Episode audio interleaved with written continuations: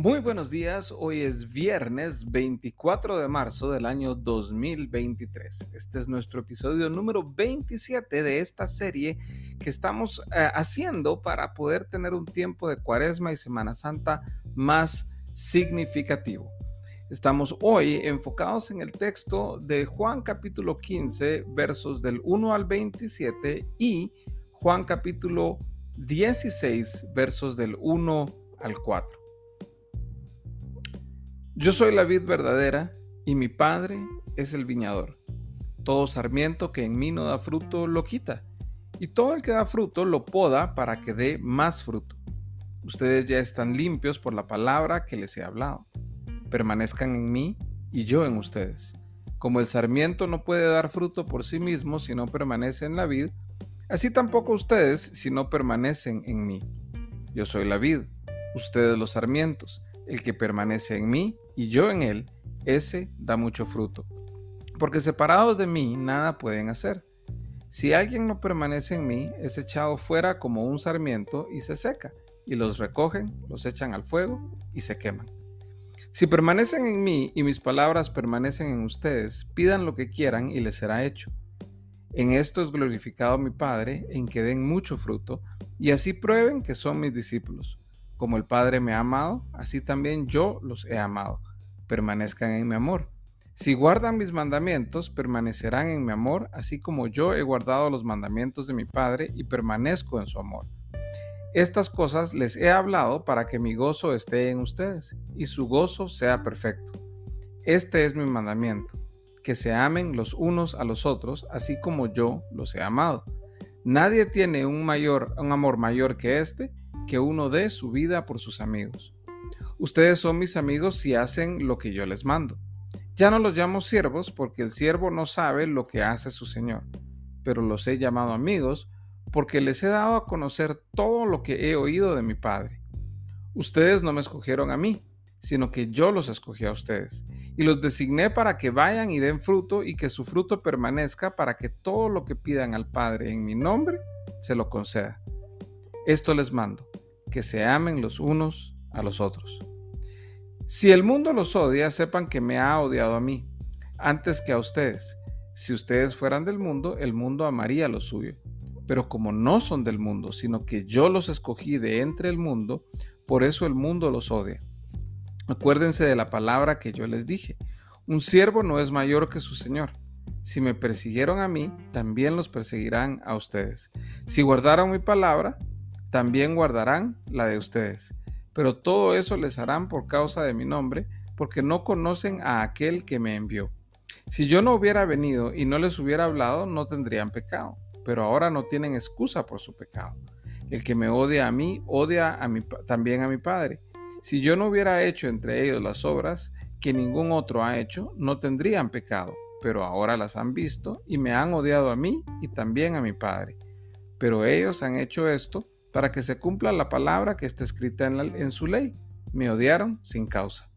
Cuando venga el Consolador, a quien yo enviaré del Padre, es decir, el Espíritu de verdad que procede del Padre, Él dará testimonio de mí. Y ustedes también darán testimonio porque han estado junto a mí desde el principio. Estas cosas les he dicho para que no tengan tropiezo. Los expulsarán de las sinagogas, pero viene la hora cuando cualquiera que los mate pensará que así rinde un servicio a Dios. Y harán estas cosas porque no han conocido ni al Padre ni a mí.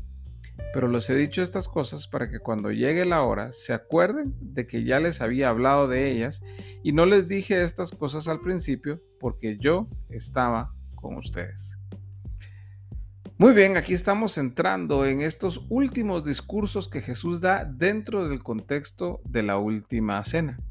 Estamos viendo cómo Jesús está Eh, recordándole a sus discípulos la necesidad que tienen de depender absolutamente de Él, de que permanezcan en Él, de que no puedan hacer nada en sus propias fuerzas, sino que necesitan estar en Cristo en todo tiempo. Y que este estar en Cristo en todo tiempo va a producir en ellos el amor que necesitan para amarse y servirse y apoyarse los unos a los otros.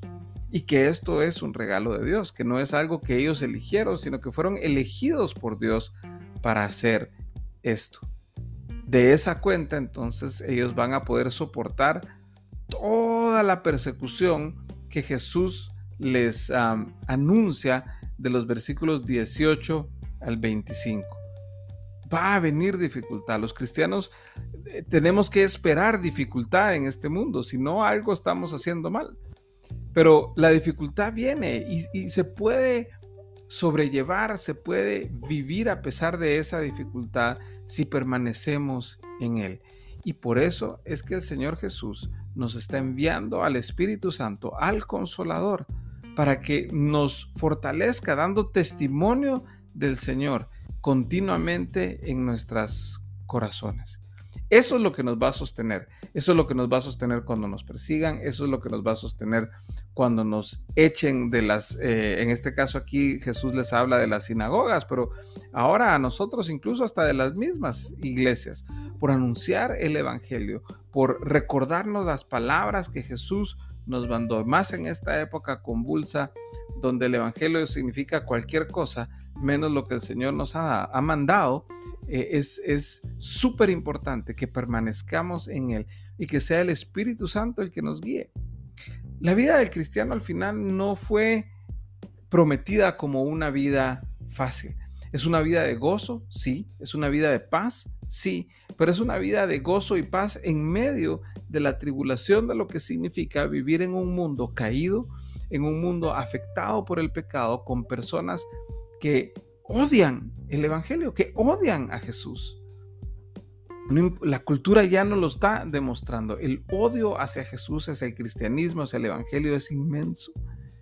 Y nos toca a nosotros como cristianos vivir en ese contexto y vivir fielmente, prendidos de la vid como sarmientos que somos, dependientes de la guía del Espíritu Santo, amándonos los unos a los otros para que juntos podamos caminar en medio de las dificultades de lo que implica ser cristianos en esta cultura en la que vivimos ahora.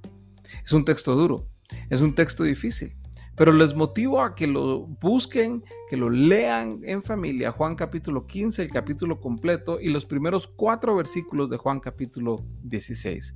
Coméntenlo, compártanlo, encuentren fuerza y esperanza en esos textos, aún en medio de la dificultad que supone. Que el amor del Padre, la gracia del Hijo y la comunión con el Espíritu Santo estén con ustedes hoy y siempre. Hasta mañana.